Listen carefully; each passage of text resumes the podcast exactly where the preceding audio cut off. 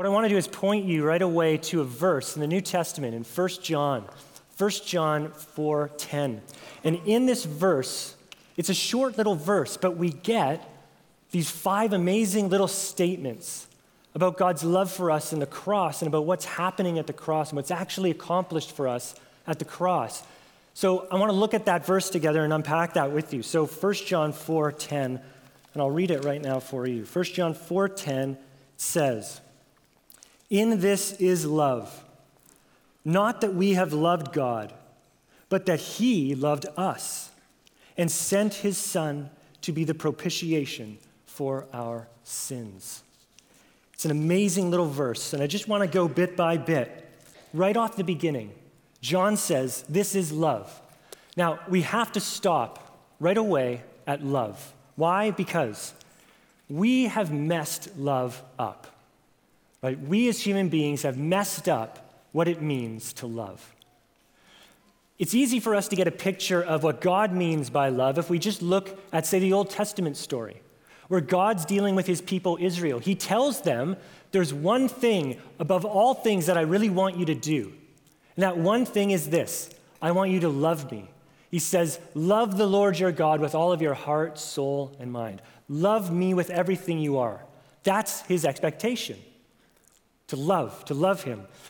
His idea of love is not some half hearted love. Some, I love it sometimes, but, but sometimes I don't. Uh, my actions maybe don't show it, but I'm just saying it kind of love. God is asking for a whole, complete love. That's how God loves, and that's how God asks us to love Him.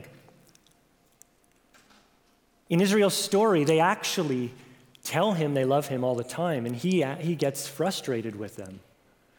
They sing songs to him. We have an entire book of the Bible that are songs written to God.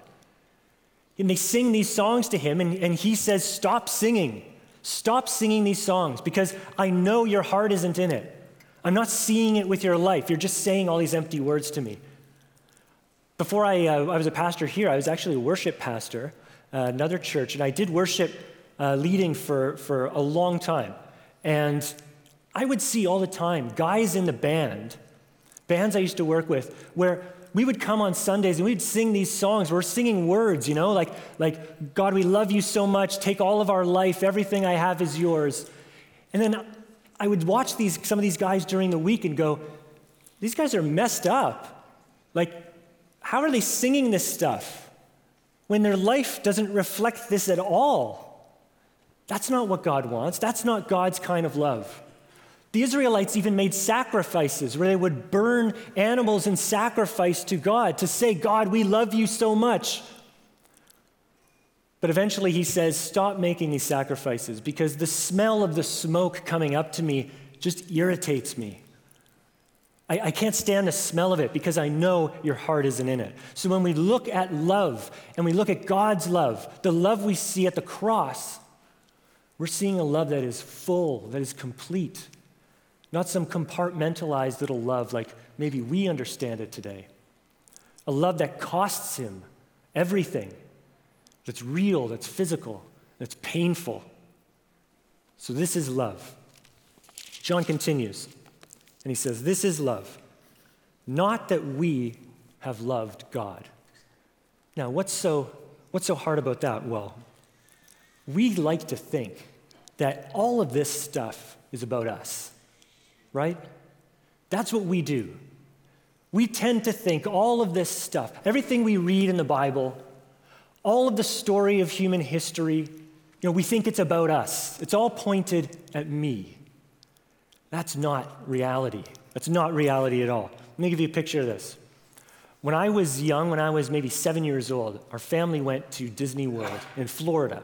So we went down to Disney World, uh, which is the good and big Disney theme park um, because we lived in Ontario, and so you go, you go to Florida, not, not to LA. And one of the rides there was this ride where you get on cars, you know, you're a little kid, and you get, they strap you into a race car, and then you race around the track. And so I did this. So they, they strapped me in, and little seven year old Jeremy's strapped into the car, and I'm driving my little brains out. I'm, I'm hitting the gas, I'm hitting the brake, I'm all excited. Come around the end, they're waving a checkered flag, and I win the race because everyone wins the race. Um, it's a ride, But I don't know that. So seven year old little me is, you know, getting out of the car. I'm looking around. I'm pretty pumped. Like I'm proud of myself because I just won a race car race. And so I'm walking up to my dad with my little seven year old, you know, chest puffed out like this. And I'm thinking, throw me the keys, dad. Like I'm driving us home. I'm seven. I don't care. I just proved that I can drive cars. Now, he didn't let me because I'm insane. My seven year old me is literally insane because I can't drive a car at seven years old. I had the entire perspective of my own power and what was going on totally wrong. I thought I had a whole bunch of power and a whole bunch of influence and all this control that I didn't even have, right? This was a ride. I didn't have any power, but I thought I was accomplishing a lot. You know, I thought I was bigger than I really was. And we make that mistake all the time. It's actually a question of whether we view our existence in a sane way or not. If we think it's all about us and we think that we are God, if we think we are the creator rather than the creation, then we're insane. We're actually not viewing our existence properly. We have to reorient ourselves to understand this stuff isn't about us. The Bible, this whole story, it's not about us. It's a story about God and what He's doing, and that He loves us for some bizarre and amazing reason. I challenge you to think about that. How do you actually view yourself? Do you view yourself as creation or creator? Ask yourself the question when you make decisions for God, do you feel like you're doing God a big favor? Right? So if you decide, I'm going to give a little extra money because it's Christmas or whatever it is, you kind of feel like God is really, really, oh, thanks. You know, thanks for doing that. I really need that right? That's not what's, that's not what's going on. You know, when you, when you walk in on Sunday or today, do you walk into the room and think, yes, God is probably very honored by the fact that I have woken up, you know, some people uh, noon to show up on Sunday and to sit here and sing songs to him. How honored he must be that my presence is here before him. You know, maybe we don't go that far, but we really do think that a lot. So John's telling us we have to get it right. You got to get it right. This whole thing isn't about you and it's not about me. It's about him. That's what he says next. That in this is love, not that we've loved God, but that he has loved us. We don't think that it's actually a very big deal that God loves us. Right? I don't think we do. I don't think we, day to day, fully appreciate how huge of a thing it is that the creator of the universe actually loves you. We don't. Because we are entitled. We're entitled. We think we deserve everything. We all actually, probably in our hearts, to some level, feel like God should love us. He should give us Jesus. We deserve to be saved. That's not reality.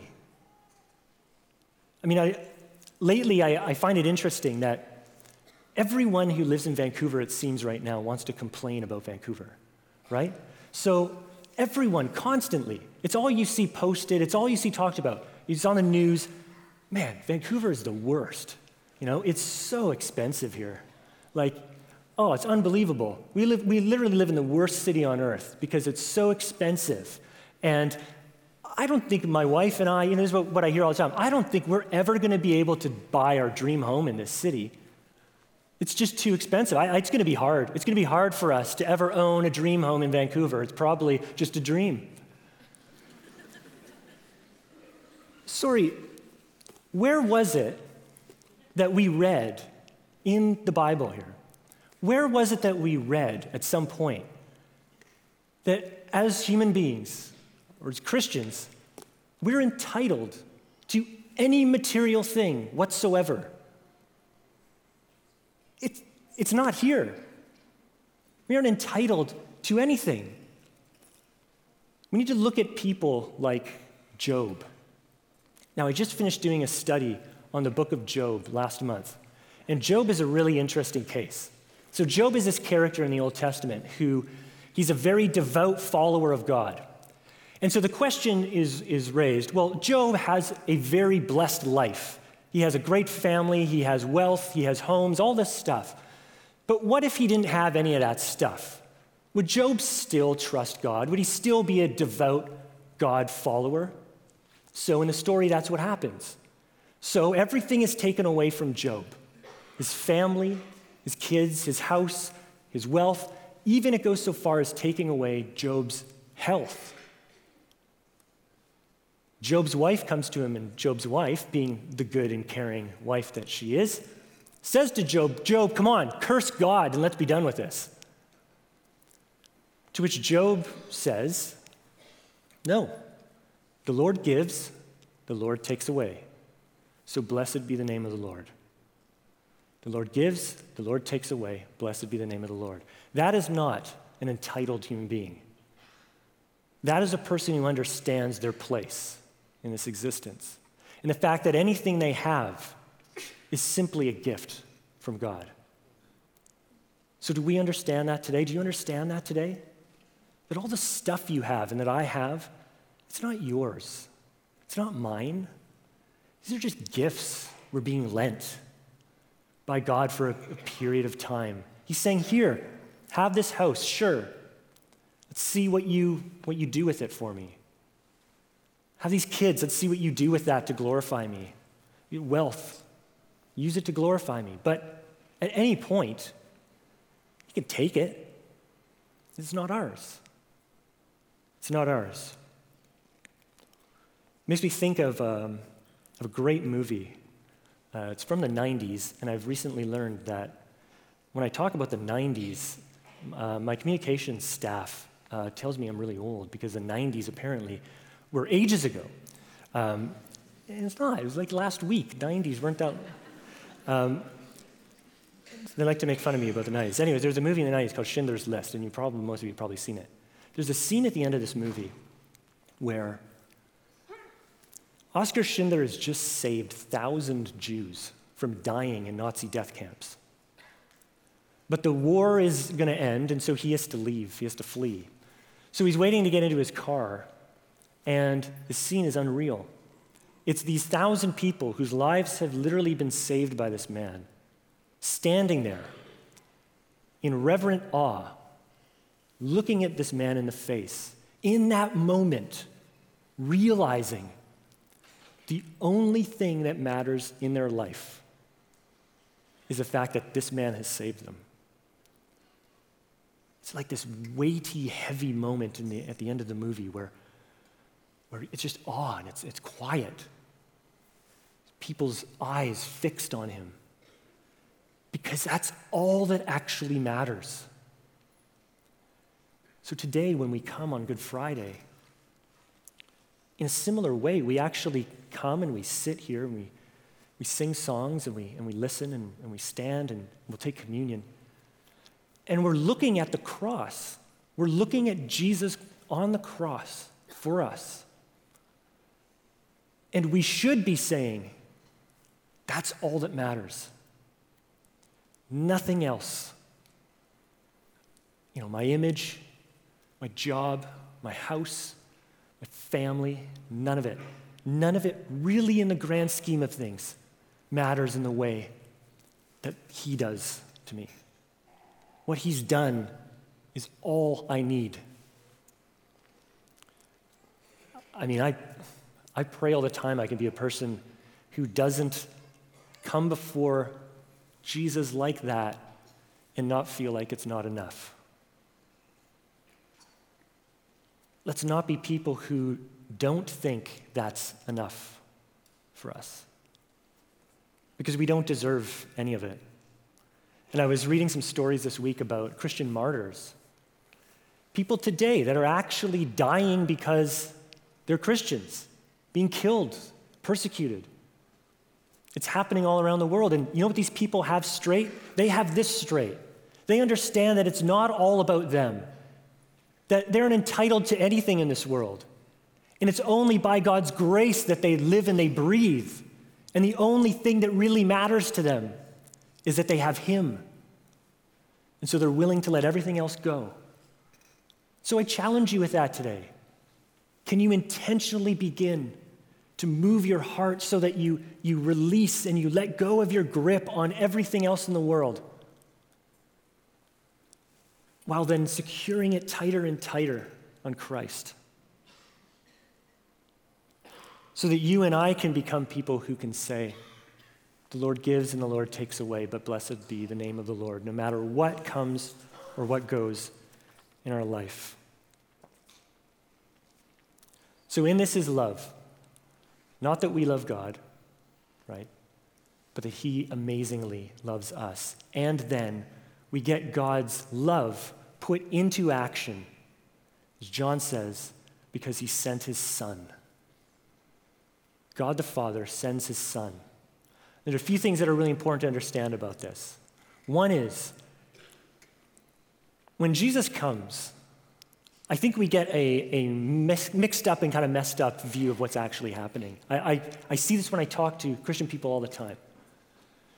They have this image in their mind that there's, there's Jesus and he's this, this, um, this weak and meek kind of figure who is, who is full of tears and anguish because he's sitting up there in heaven and he's looking down on all of us and he knows his angry and upset father is going to judge everyone and he just can't take it. Like he just can't live with it. And so he says, No, no, no. Father, don't judge them, judge me instead. I'll take, I'll take it instead of them. And so he steps in, and the angry, kind of distant father says, Fine, do whatever you want, and then judges Jesus instead. That's not how it works. All of this, all of this starts with the Father. The whole thing starts with the Father. It's the Father who loves you and who loves me. It's the Father who, because He loves you and me so much, is willing to sacrifice His Son for you and for me. In the Old Testament, there's a story of Abraham and Isaac where Abraham is asked, Would you be willing to even sacrifice your own son for me? How, how committed are you to me? You can only imagine the anguish and the pain and the pressure Abraham would feel. And am I really going to give up my own child for God? That's what the Father does for you and for me. It's real, real love, Him giving up His own Son for you. It's really important because it helps us understand that God the Father is all about love. He's not a distant, judgy God who just hates everyone. He's love. Yeah, He's justice. And we need that. We need a God that's going to judge well, but He's also love. And it helps us understand who Jesus is. The marking characteristic of Jesus' life is obedience. And so when you and I are asked to be like Jesus in our life, we're asked to obey. That's the call for you and me. The call in our life is to obey and live under the authority and will of God in our life. Not ourselves, not anything else, but to submit ourselves and to trust God's wisdom and authority to be the ruling factor in our life. That's what we're called to. We see it in Jesus. And we have to understand it's going to cost us something. Right? It's going to cost us, it's going to be painful. I was able to share this week um, at a, a, Korean youth conference um, for a Korean uh, Christian kids in high school, and that was one of the things we talked about a lot. Was guys, when you're making this decision to follow God, this is going to cost you. It's going to hurt when people, you know, make fun of you or when people, you know, say things about you or you have to break up with a boyfriend or a girlfriend over this, it's going to hurt. You're going to feel it. But look at Christ. Really hurt him. That's what we're celebrating. And we shouldn't expect anything different from our life. He sent his son to die for us. It's God's love and it's Jesus' obedience That's what we're called to. But we also understand what Jesus' whole mission was, right? When we understand that God has sent him. He sent him not to be a teacher, He didn't send Jesus to be a healer, He sent Jesus to die. His mission was to save, not to teach and to heal. His mission was to save. And we make a mistake all the time where we look at Jesus and we say, I like Jesus. Jesus is great. He's a good teacher in my life. The problem is then what we do is we selectively bring Jesus in and out of our life when we feel like we need inspiration or we need to learn something. Or we look at him and we say, Yeah, he was a healer. He came and he healed. And then we just bring him in and out of our life when we need healing, when we need him to help us or fix something. It's only when we understand that Jesus is our Savior. That was his mission. That's what was happening when he came that we then can release everything. We can release it all. And we can say, that's all that matters. None of this other stuff. Just that Jesus has done this for me. That becomes everything, everything to us. I'll give you a little story about how this has played out in my life. Uh, I shared last year, actually at Good Friday, I shared last year about my wife and about how she is suffering with health problems because uh, she was in a car accident a little more than four years ago, and uh, she was rear ended, and ever since she has headaches. This has been four plus years now of trying every possible treatment and therapy and everything that's under the sun uh, with basically nothing. And recently we were talking about how um, we believe God can heal. And, um, and so we were talking about that. And she says this thing to me, which, which just stunned me. She says to me, You know, I fully believe God can heal, fully believe it. I just am wondering, and I think I'm coming to a place where I don't think He wants to heal me right now. And so the question I'm asking God now is okay, God, what is it you want to teach me while I'm suffering through this? How do we become people where we can look at Jesus on the cross and say, that's enough. That's enough for us. It doesn't matter what else is taken away from me. If it's my job or my health or everything I was dreaming of. Jesus and what he did on the cross is enough. It's all I really need. John finishes up, he says, um, This is love. Not that we've loved God, that God's loved us, sent his Son to be the propitiation for our sin.